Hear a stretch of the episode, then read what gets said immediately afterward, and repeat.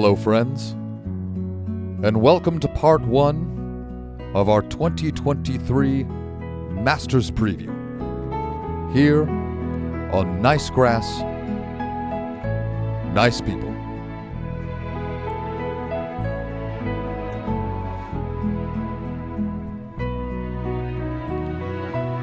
Hello, friends, and welcome back to the best week of golf on the calendar. I, I could not be more elated to be talking about what I consider to be my favorite golf tournament of the year. I think I speak for about 86% of the golfing population when I say the Masters is the golf tournament. Uh, unless you're Gary Player and you say it is firmly the fourth best major, uh, uh, you know, out there, um, I think most people would say the week in Augusta, Georgia is tough to beat, and there's nobody I'd rather be previewing this week's action with than my good friend, Chris Derr. Mr. Derr, it's great to see you. It's great to hear you. How goes it? How are you feeling with uh, first tee shots for round number one now under a week away? I I could not be more excited, honestly. I first things first, thanks for having me. Good to be here. Always Yes. a pleasure. Love love uh love the Masters week and excited to talk a little Masters with you.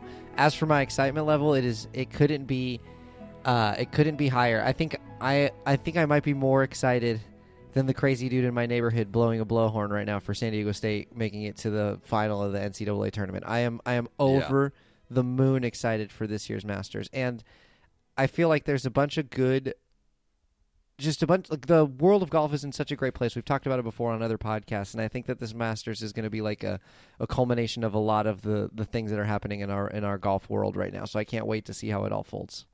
Yeah, I mean, for pretty obvious reasons, this one almost feels even more special, uh, or at least more of a big deal than even it has in, in past years. And I, I think a lot of people listening to this podcast are uh, could probably take a pretty good guess as to why. You know, it, we're coming into this Masters with a you know a, a fractured men's professional golf in a way that we've never had in our lifetimes, and somehow that's made this tournament seem like an even bigger deal. Uh, so we're, we're going to hit that in our storylines that we want to uh, are going to be looking at for this week. But before we, we jump in, brother, I guess th- this is such a nostalgic and kind of just sort of seminal golf tournament.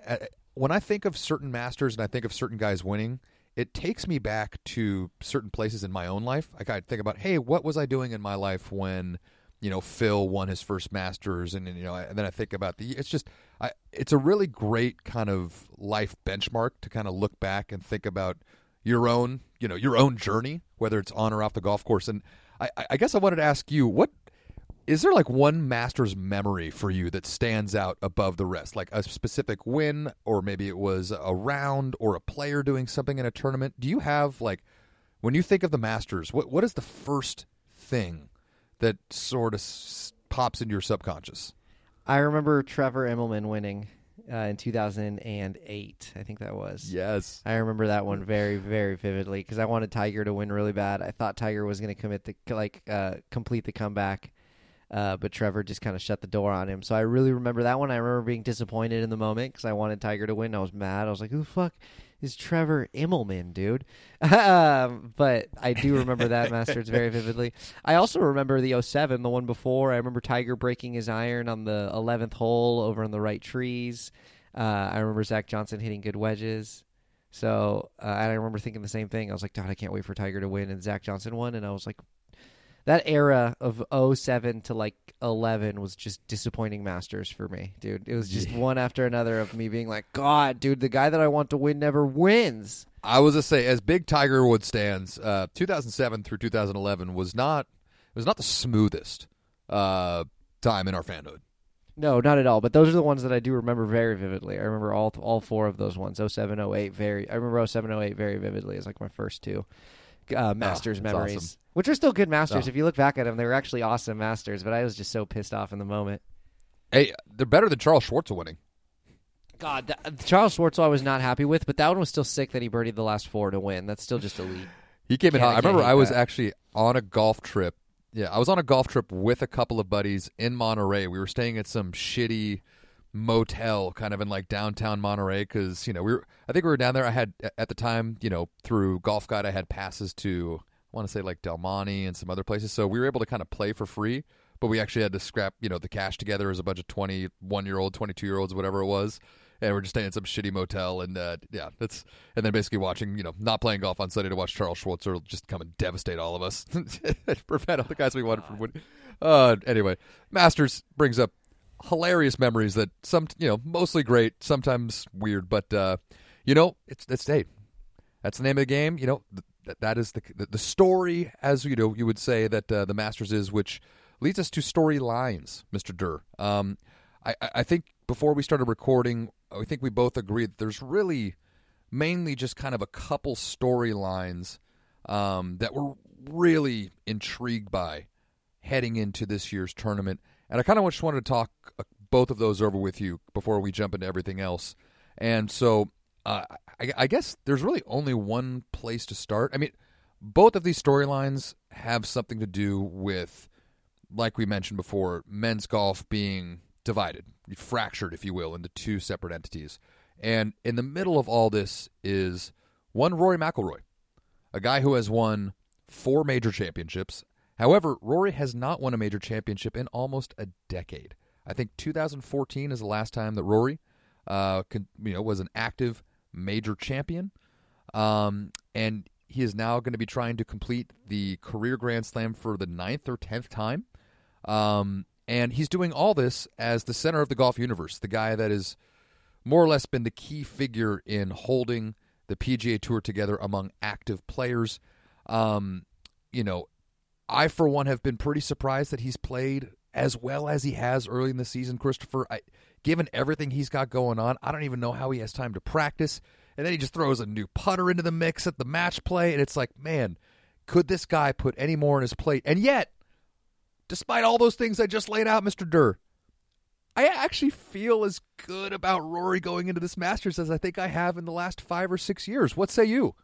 I I agree. Rory has been my pick to win the Masters every year since 2000 and like 11 i feel like i'm always pulling for rory. I want him to win the masters so bad and i think that yeah this year is for sure his best chance. He's been playing uh, truly he's been playing great golf for two years you know? He's had he's had truly like 24 months of just spectacular golf uh, and i'm hoping he can put it all together at this year's masters. It, it's going to be a tall task because there are so many players playing awesome golf right now but but uh, but I, I agree with you in the sense that this this might be as good a chance as he's had since since he was on top of the golfing world, picking off majors every other time he teed it up. It seemed like for a couple year stretch there.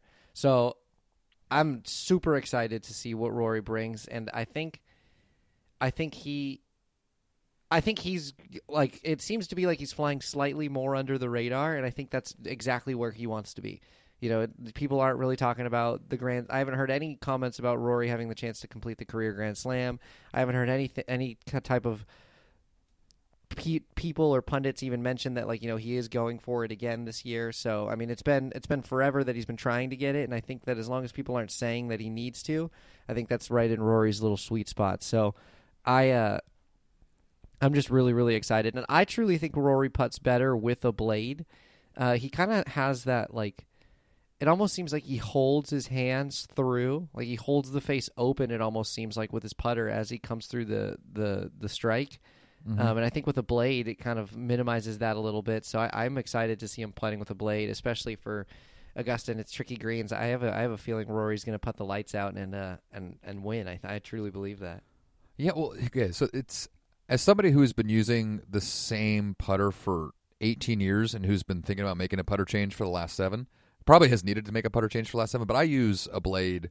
You know, I, I for anybody wondering, uh, very specifically, I use a 2005 Scotty Cameron Studio 1.5 Laguna neck uh, with a slightly larger than average grip.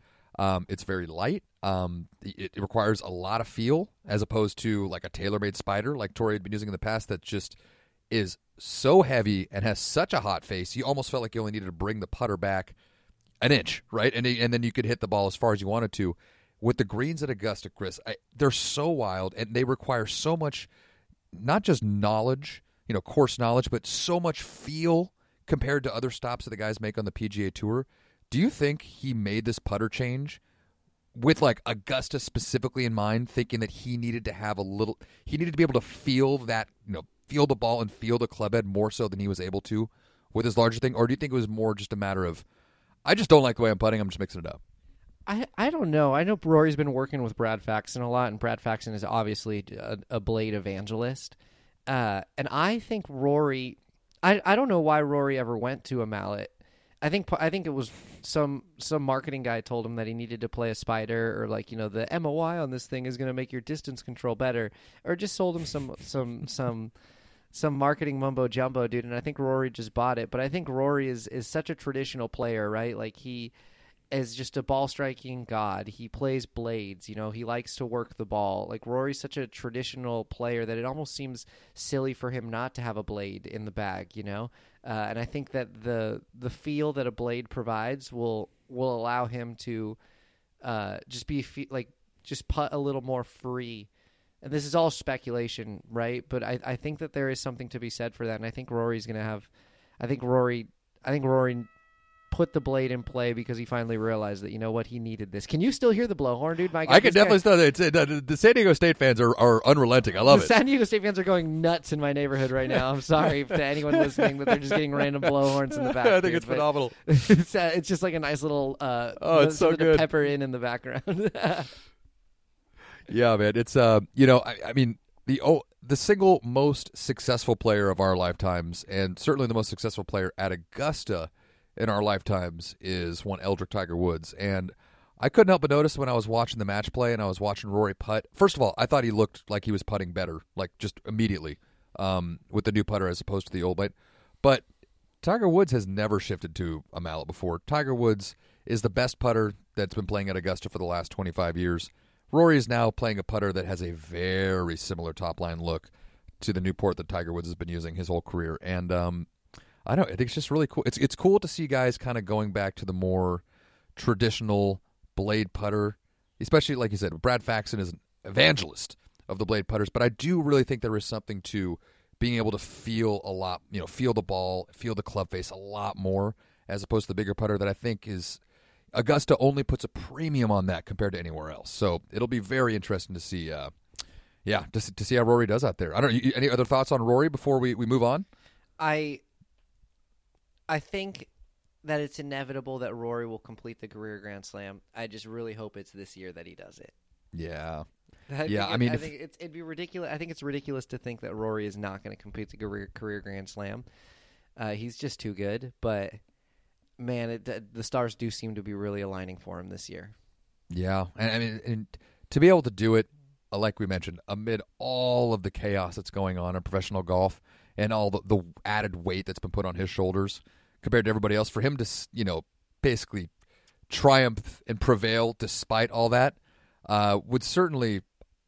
I mean, I, I know it's only four years ago, but it would make it far and away the most impactful Masters tournament since Tiger won in 2019, and probably if it, if that still remains first, then certainly the second most important Masters victory probably in the last 15 years. Yep. And then one last Yeah, thing on one last thing on Rory. I just thought about this. I have Yeah. seen some preliminary forecasts saying that it's going to be a little wet and rainy out there at Augusta.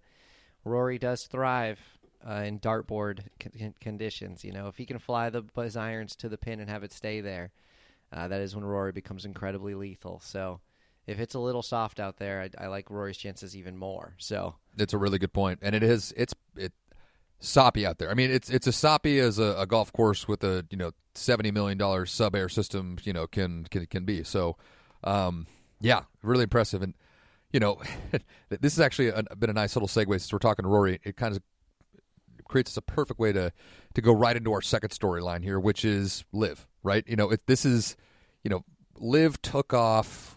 Gee, after the Masters last year. So I mean, the controversy with Phil was at Riviera last year, so that was going on. Phil didn't play in the 2022 Masters, but really, the exodus of all the players and the formal announcement that guys were leaving for LIV did not take place until after last year's Masters. So this is the first time we're going into the Masters tournament with two very clearly defined leagues: the guys on the PGA Tour and the guys playing LIV Golf.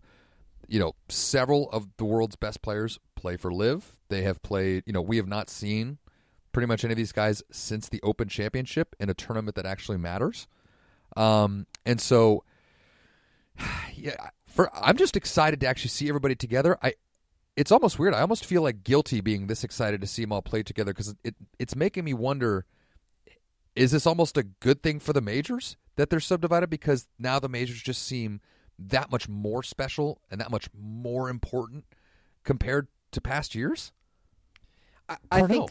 I think that two fracture like two golf leagues is is fracturing the professional game. So I think it's hard to say that it's good, but it uh it is definitely intriguing, right? It is definitely another something to follow and something to see. Um, the the only thing that that would really hurt that intrigue would be that if this year just live guys played crappy in every major, you know, then it would then the intrigue would die immediately, right? But if you know Yeah, DJ picks off a win, or Cam Smith is in contention on Sunday, or something like that happens at the at these next four majors, um, then you know there there could be a little fuel to the fire of the storyline of like LIV versus PGA Tour at majors. But I mean, if you really go down the list of the LIV guys, there's there's two guys, right? It's DJ and Cam are the only two guys that you would really expect to compete at major championships this year. DJ, as much as I love DJ, he is kind of on the back end of his career, and his whole thing was going to LIV to play less golf. So it wouldn't surprise me if DJ, I don't want to say shipped it in, but if DJ also wasn't preparing as hard as he should be or had been in the past for these big events. Um, and Cam Smith is just a huge question mark. So Lord only knows what he's doing, but I mean, he's not even playing good in LIV events. So no. I think and, and, and Cam Smith, by the way, I, I mean to cut you off, brother. But Cam Smith had some very, uh, uh, uh, you know, he is very aware of you know what is at stake for himself and the rest of the guys playing on the LIV Tour. He had a quote, um, I think it was with Evin Priest or Evan. Uh, uh, um, God, I'm, Evan, I'm sorry, I'm, I'm forgetting the, the news outlet that you report for, but I'll uh, share the quote with you. Uh, do I do it in Australian accent or no? yeah, if you've got one, I, I- don't really have one, but I then feel don't like do it. If you don't have one, don't do it. Uh, I see. Uh, Cam Smith reporting in this like, uh, it is important for LIV golfers to play well in the majors. I think it's important for us to go out there and really show a very high standard of golf, which we know we're capable of. Uh, most of us LIV golfers will get four cracks at it this year, and hopefully we can get a win out of it. Uh, maybe we just show a really hearty effort. I think for us, you know, internally it's the right thing. There's a lot of chatter going around about these guys don't play real golf anymore. And I think that's BS, to be honest. Uh, I started to do the accent there. I think that's BS, to be honest. And uh, we just want to show people that. Um, yeah, I, I- think. I mean, he's. I think he's almost sugarcoating a little bit. Liv has to play well. They, they have to play well to give their tour really any legitimacy because it seems like, you know, now that the initial shock of LIV is starting to wear off for people. I, I mean, I work in golf media, dude. I, I talk to a lot of people that watch a lot of golf. I don't really know anybody that's watching LIV events that doesn't have to for work. yeah, and even Like, I mean, like- yeah, no one's watching it. It seems like. Yeah, no, no one's watching, and a lot of like you said, Cam Smith hasn't been playing that good of golf, um, and I don't have the. Uh, someone has been putting out um, kind of all the qualification status for all the guys in LIV in terms of what majors over the next few years they've already qualified for, what they need to do. I'm telling you, brother, after this, after this, this upcoming Masters this week, the automatic qualifying for a lot of the LIV guys for the majors for the rest of this year and beyond is looking grim. I mean, really, really grim. Outside of Cam, DJ, uh, Brooks Koepka, you know, I mean, there's really like uh, the major, ch- you know, the Masters champions get the the lifelong invite I mean, as of now. But outside of the Masters and those guys that have won the tournament previously, outside of those three year guys, like there's not really a whole lot of LIV guys that are guaranteed to play in any of the other three majors beyond this year. It's it's they they need need excellent finishes at the major championships just to continue to be able to play in them. Yeah, yeah, and it's it's funny because their their whole thing about the tour is trying to validate that it is a place where the best players play, and it is a it is a valid tour. That is a, va- a viable thing to compete with the PGA Tour.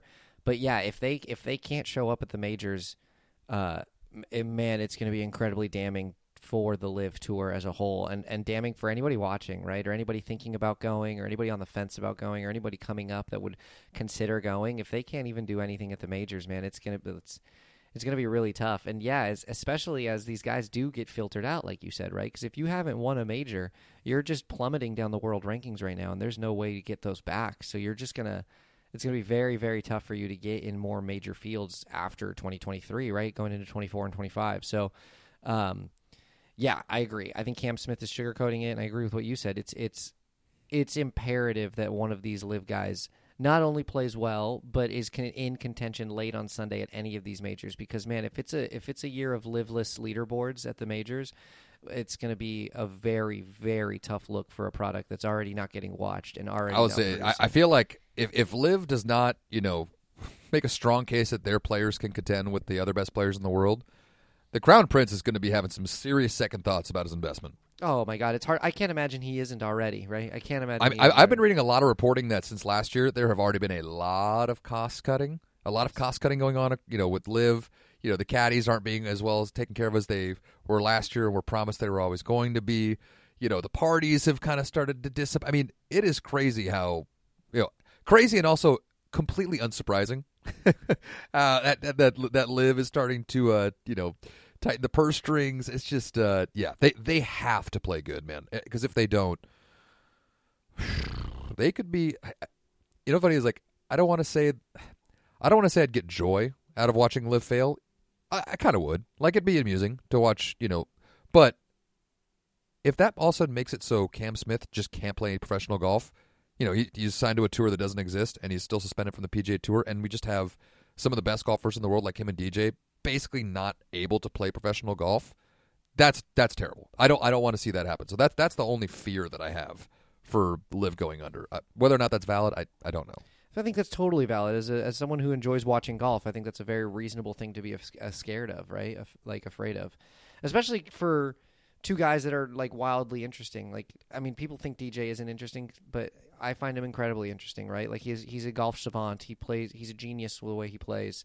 I find it incredibly entertaining to watch. And then Cam Smith has a fucking mullet and drinks beers and likes to go fishing, dude. So like, eh, like it's just that's also wildly entertaining as well, and uh, cannot hit fairways to save his life. So it's just like, it's just yeah, they're two very very interesting golfers, and and uh, and the golf world is better when they both play well. But I think that the tour that they play on is not um, helping them play good golf.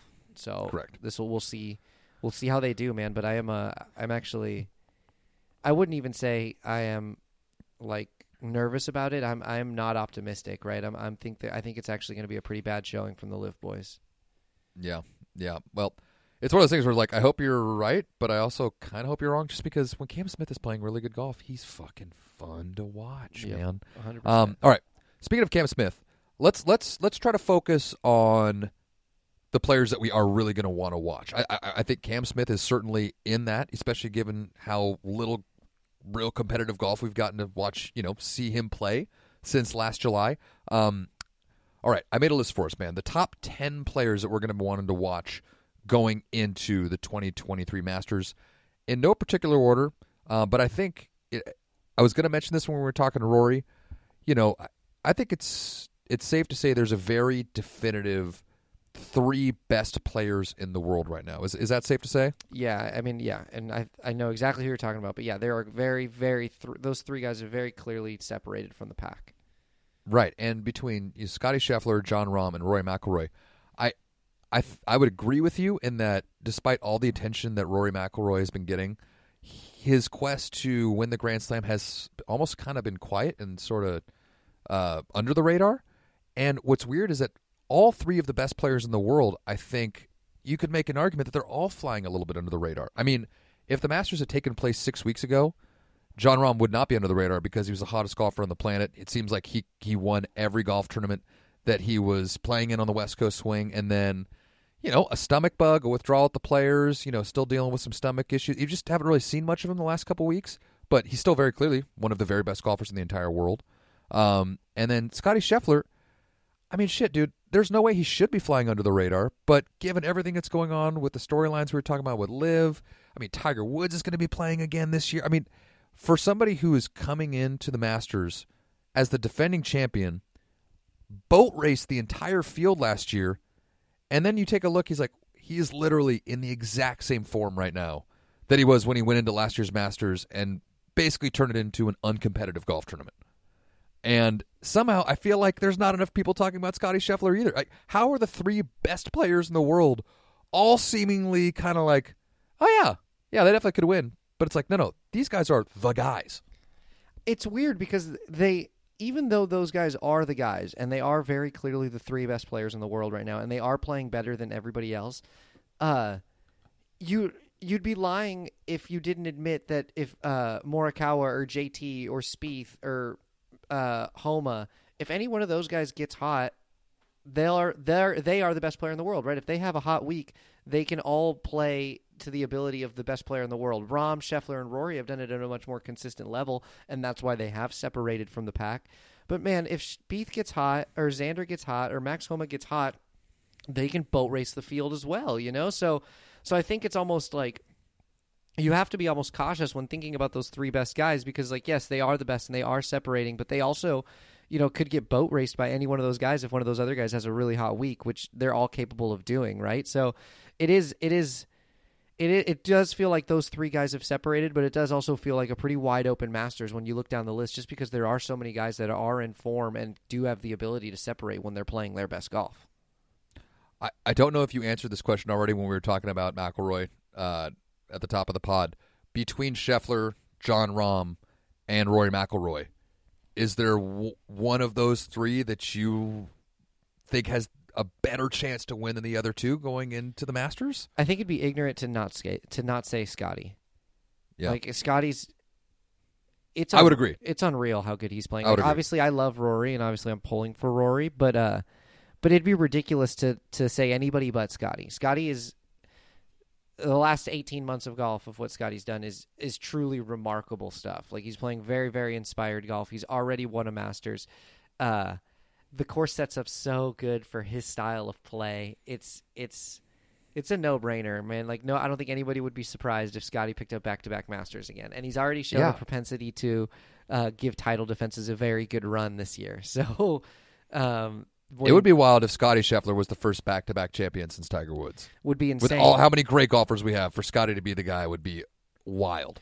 And I mean, dude, he had a great run at the match play, great run at Bay Hill, and did it at Waste Management. So it's like, I mean, he.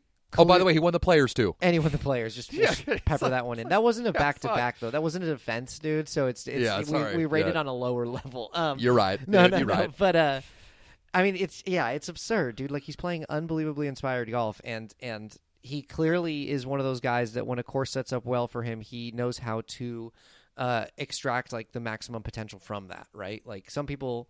Like similar to what Tiger used to do at Torrey Pines, right? Where you knew Tiger was always going to be near the top of the leaderboard at Torrey Pines. Scotty is clearly showing the ability to do that at courses that he fits on, which um, you'd, it'd be hard to say that Augusta isn't one of those courses for him. He's only played in the Masters three times. That- he won the Masters on his. He won the Masters on his third try, and he's never finished outside the top twenty. The last three years, starting in 2020, uh, Scotty Scheffler T19, T18 win. Insane, dude. Insane.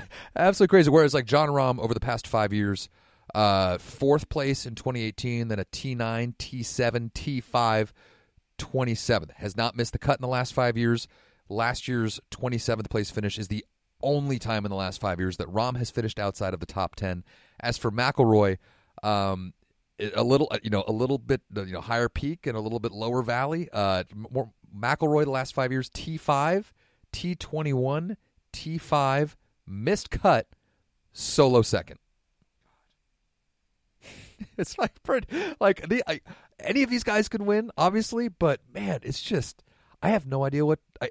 I'm so excited to watch this golf tournament because anything could happen. I, I I feel less sure about any one thing than I feel like I have in the past, which just gets me more excited to watch this golf tournament. hundred percent. I think this is um, this is going to be one of the most exciting Masters ever, uh, and I'm I'm frothing at the bit for it to start. I can't wait for live from this week. I can't wait for it all. But uh, it's insane how, I mean, like Rory's Rory's record in the last five ma- Masters. You'd say it's like the worst of the three, and he still has three top fives in the last five years. So it's just like It's crazy. It's insane, dude. It's insane. Like. The guy clearly. Who else could be that well. much of a disappointment with all those te- with all those top five finishes? It's true, man. We hold him to a ridiculous standard that we're like, man, you know, it's been a tough couple years for Rory. Three top fives. It's like, dude, he's Yeah. been balling. He's been balling out of control. I, Yeah. uh, yeah, I don't know. If you, I, I think my heart says picking Rory out of those three. my gut, my head says picking Scotty. Who are you taking out of those three? If it's Rahm, uh, Scheffler, or Rory? I mean, my head certainly says Scheffler. I mean, like, I mean, based on what we saw last year, I mean, it's hard to argue that he's not in, like I mentioned, almost the exact same form that he was last year when he went on to what four putt the 18th hole on Sunday and still win by multiple shots. Yes. I mean, it's it's it's just crazy how much better he was than everybody else last year, and he looks to be playing just as good a golf right now. Um, my heart is kind of like you, where I you know I'm pulling for McIlroy, although I do think watching Jon Rahm win the Masters would be so much fun, especially if he's in dogfight on Sunday and you start to see him get a little emotional and trying to bring that inner Seve out. That I think would make for some unbelievably compelling golf, as compelling, if not more so, than um, you know either of the other guys. I, I do think I, I, of those top three guys, I'd like to see McIlroy win, but I think if I'm putting shekels down uh, on the outcome, I'm betting my money on Scottie Scheffler among those top three players in the world. It's impossible not to bet on Scottie Scheffler. I think. Yeah. Yeah. All right. So if we're staying with the top ten players that we're watching, you know, with the the mind of, of winning this week, let's go to uh, three young top ten players in the world on the PGA Tour. Let's look at Collin Morikawa, Justin Thomas, and uh, your hometown guy, Xander Schauffele. Uh, between those three guys, initial thoughts. Who do you like? What do you think are these guys' chances to to thrive this week? I think Z- I it's it's hard not to pick Xander there, right? Like it's really hard not to pick Xander there. I think Xander's uh, for as much flack as Xander gets uh, for not winning big events or not winning enough events, he's clearly a proven player on big stages. Um, so his game just always seems to like the like his game always seems to rise at the big events, right? He always seems to be there, be relevant at big events. Um, he's flying under the radar again this year. He's not really playing his best golf, but he's not playing bad golf. I wouldn't say. So mm-hmm. I wouldn't be surprised to see Xander have a great week this week, and I, I think he is actually going to have a great week this week. So I, I Doesn't it, doesn't it seem like Xander's not playing great golf by his standard, but still seems like he's been in the mix in like three or four tournaments already this year? Of course, he's always he's always So- there. His floor is so high, right? He's got such a high floor that it's just it's his game is just always going to be relevant at PGA Tour events, and it seems to rise at major championships. So I think. I think that's another one of. I, it's hard to argue and say that he's a sleeper pick, but he's definitely one of the more slept on picks right now. I think. You know, I I'm wondering if my stats that I have written down for Schauffele might be a little bit off because it looks here by my standards that I have Schauffele with a T50 in 2019, but I remember him being in the mix when Tiger won in 2019. So maybe may- maybe I'm a little off, but it look from what I have written down here. So you know, correct me if I'm wrong, but uh, the last four years, Schauffele we have like T50, T2, T17, T3. Yeah, he Is that he- right? Yeah, he uh he t yeah, I mean he was in it when Tiger had a chance to when Tiger won, he was in it. Remember he hit it in the water on 16. Yeah, uh, was right there, that's right, that's finished finished second that year, so um, maybe maybe the years are just a Maybe I, little maybe I, yeah, I just think I just haven't moved up a year. Yeah, maybe just haven't Uh, moved up a year, but he did play great yeah. that year. Uh, and he played great last year. Like the guy's multiple top five finishes at, at Augusta in the last couple years. He he is, yeah. If he's playing good, he should be in the mix.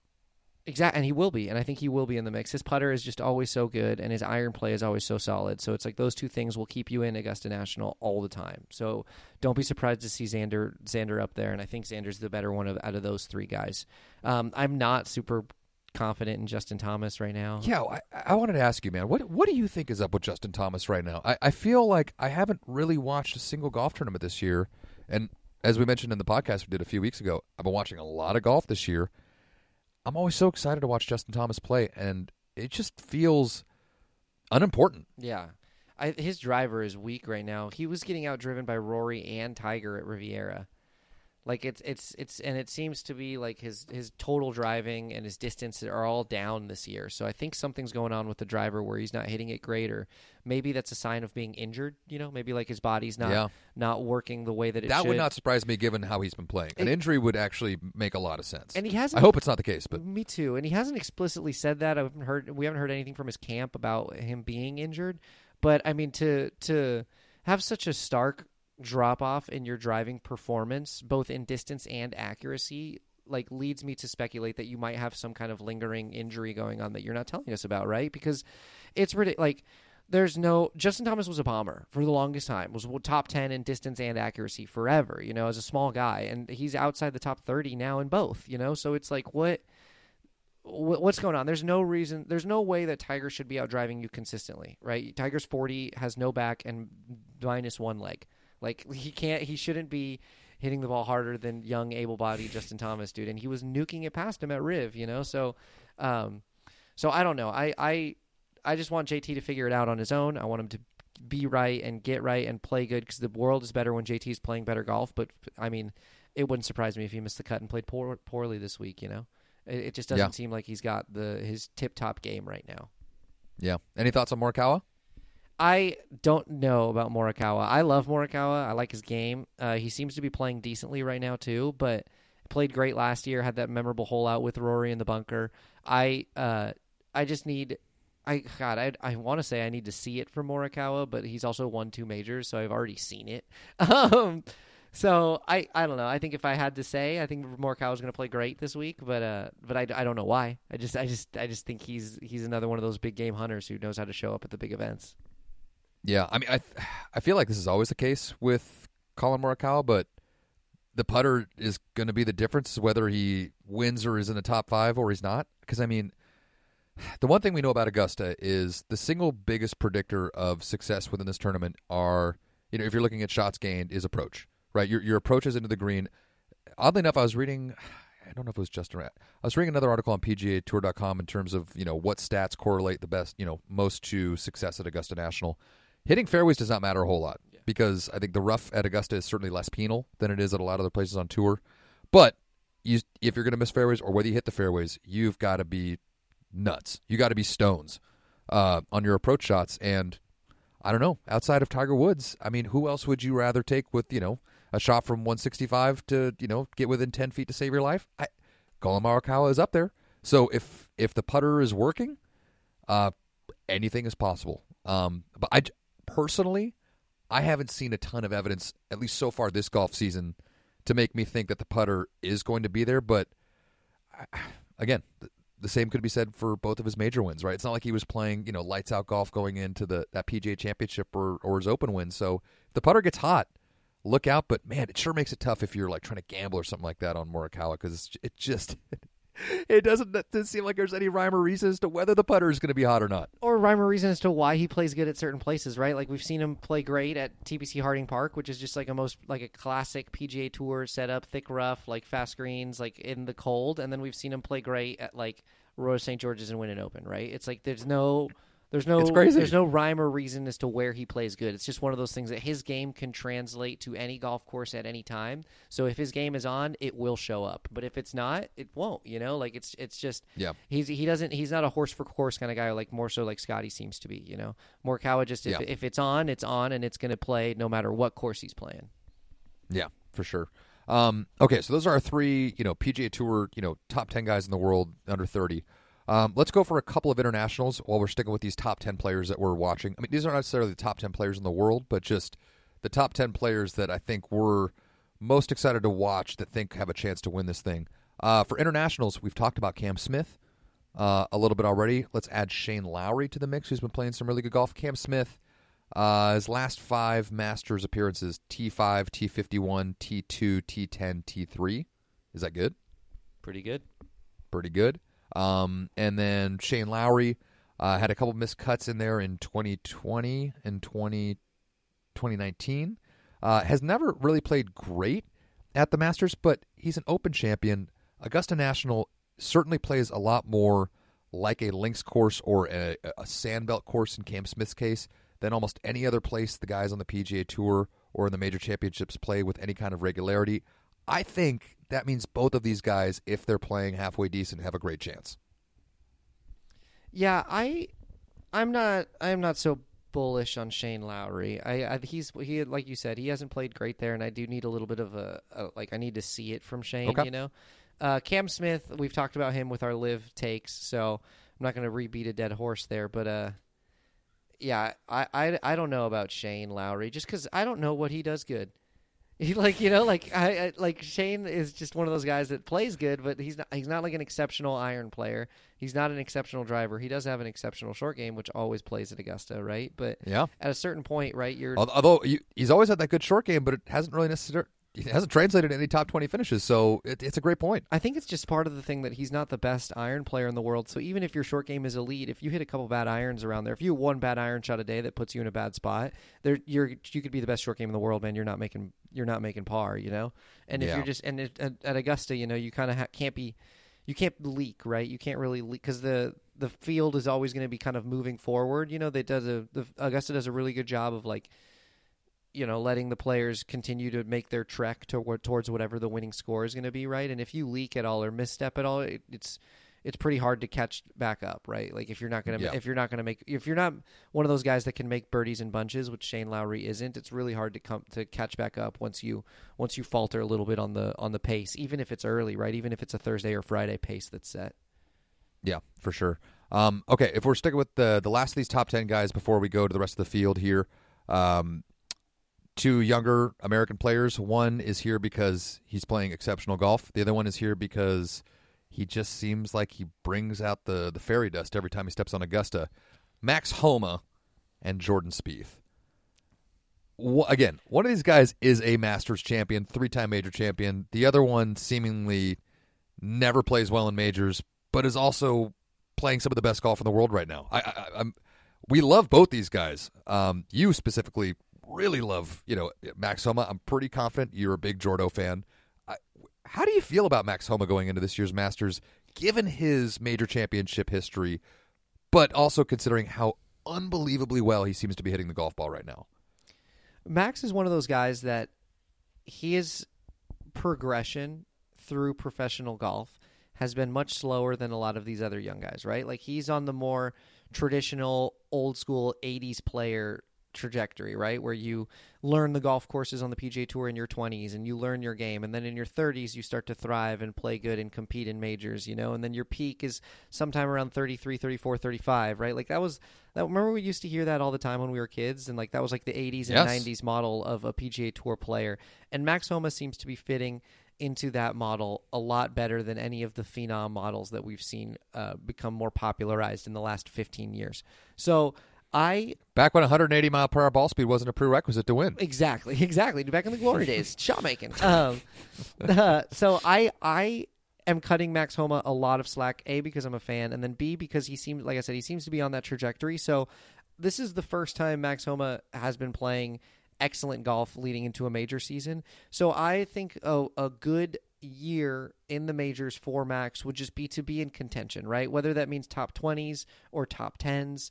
I think he just, he just needs to find a way to get himself into contention. So I do not really have high expectations for him this year at the Masters. I don't think he's really going to make a push to win. I don't think he's really going to be a threat. But I would really like to see like a like a solid T8 finish from Max, you know, or like a tall, a solid mm-hmm. like T11 finish from Max. And I think that that's just one of those things where if we can get four top 20 major showings out of Max, I'm sure he'll look at that as a disappointment, but it's it's progressing and steps in the right direction for the progression of his golf career, which I think will just yield eventually a major win at some point, right? I think he's too good not to. But I think it'd be ridiculous to think that all the floodgates are going to open all of a sudden right now just because he clearly is not very proven in major championships. Yeah, I mean, Max Homa has played in the Masters three times. He has two missed cuts, and he finished T48 last year. Yeah, come on. So he's got a lot of room for improvement. But I, I go back to the players, man. The players actually showed me a ton. It may, gave me a lot of confidence that Max Homa is going to be in the hunt in really big tournaments because, yeah, and the players, it seemed like he wasn't really playing good golf really at all. He seemed like he was missing a bunch of stuff. He was kind of grinding. You know, d- didn't you know made the cut, but not by like a ton. He wasn't you know on the first page of the leaderboard. But he's you know he's now become one of those guys that you just can't count out because he's going to grind. He's going to put up the numbers he has to, and then on Sunday, all of a sudden he finds something, and all of a sudden he just starts going on a run. Yep. Right. You know, a, a guy, you know, just a really good guy that doesn't necessarily have to play great golf to be towards the head of the pack. I mean, that's what makes Rory, you know, and Rahm and Scottie Scheffler so great. Is even when they don't have their A game, they're so talented and they're so good that they still find a way to keep themselves near the top of the leaderboard. So if and when they do start to find it, they can boat race everybody. And I'm starting to feel like Max may have a little something like that in him, which is really exciting. Um, for Jordo, God, I don't want to get my hopes up, man. I, honestly, other than Rory McIlroy, I think I'd probably get the most satisfaction out of Jordan Spieth winning from the non-Tiger Woods division, but I just have no idea what to expect, man. I- the guy's a fucking roller coaster ride. Uh, it's it, it honestly, it's gonna be awesome. It's gonna be such a fun Masters for Okay, Jordan. good. Yeah, it's gonna be such a fun. I I agree. Like Jordan Spieth would be high on my on my happiness scale of winners, dude. I would be ecstatic if Jordan Spieth won the Masters because I did. He's so much fun to watch win. He's so much fun to watch play. Uh, Lord only knows what he's gonna do. You could tell me, uh, you could tell me Jordan's gonna shoot 80 in round one. I'd be like, makes sense. And you could tell me he's gonna shoot 60 in round one, and I'd be like, makes perfect sense, dude. Obviously. So it's just like who else on the top 20 players in the world has a 20 shot dispersion that is believable and, and scores they could potentially shoot at Augusta National, right? Like it's it's exciting, it's thrilling, it's enthralling. I can't take my eyes off it and I uh I I think I'm at a point with Jordan and my love for Jordan where everything that happens now is just like a cherry on top, right? Cuz I spent so many years like pulling for him and rooting for him and trying to figure out why it wasn't what it was. And now I'm at a point where it's like, dude, it might never be what it was, but that's okay because it's always going to be awesome. You know, it's Yeah. it's it is always it's always going to be entertaining. that is for sure. always You- gonna be awesome. You can watch Michael Greller's hair get grayer as you know as as he's walking around the golf course. It's really incredible. dude it's insane Um, like the, i mean just like the shot of him almost falling in on the in the cove on eight at pebble like it's just there's always something going on dude there's always his, the way he always chips in the at the players dude like hitting a guy then blasting three wood up there then chipping in to make the cut it's like dude what are we watching like i don't even know what this is dude It's funny because this is not based on any like actual stats. I'm just I'm just saying this purely based off you know watching Jordan Spieth play a lot over the last couple of months. It actually seems like he's hitting the ball really good. Uh, you know, barring a couple of those shots where he's ricocheting off fans, you know, and their cell phones and things like that. But man, it feels like every time I see Jordan putt or Jordan Spieth with an important six foot putt, it doesn't go in yeah and it's just it, it's so counterintuitive to when he was at his apex. Uh, it, I is it crazy to think that there's some sort of magic out at Augusta that he sort of just starts to feel the putter again? I don't know, but man, if he could just start to be really solid from eight feet in, I, I fucking love his chances to win. Yeah, I, I do too. I uh, I agree with the putting thing. I agree with Jordan Spieth having magic at Augusta. I I uh, I hope, I really hope that he that because he is hitting the ball great. Ob- I think objectively he is hitting the ball great. With all those years when Jordan was playing his best golf and everyone was saying he was the best putter in the world, he was. He was also hitting irons to twelve feet like it like it was literally his job. And so Yeah. he, I I think he's getting his uh, It, it's it's easy to be a really good putter when you just have uphill twelve foot putts all day. fourteen times around. Exactly, dude. So I think that with the I think with the the ball striking trending in the right direction, I think that ticks a box that will yield more made putts, especially for a guy like Jordan who knows how to put his irons in the right place at Augusta. So.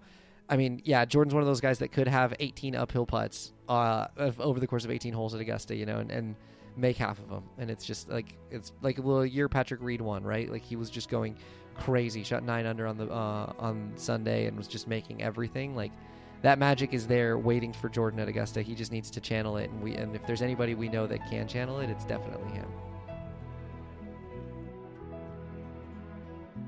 Thank you again to Chris.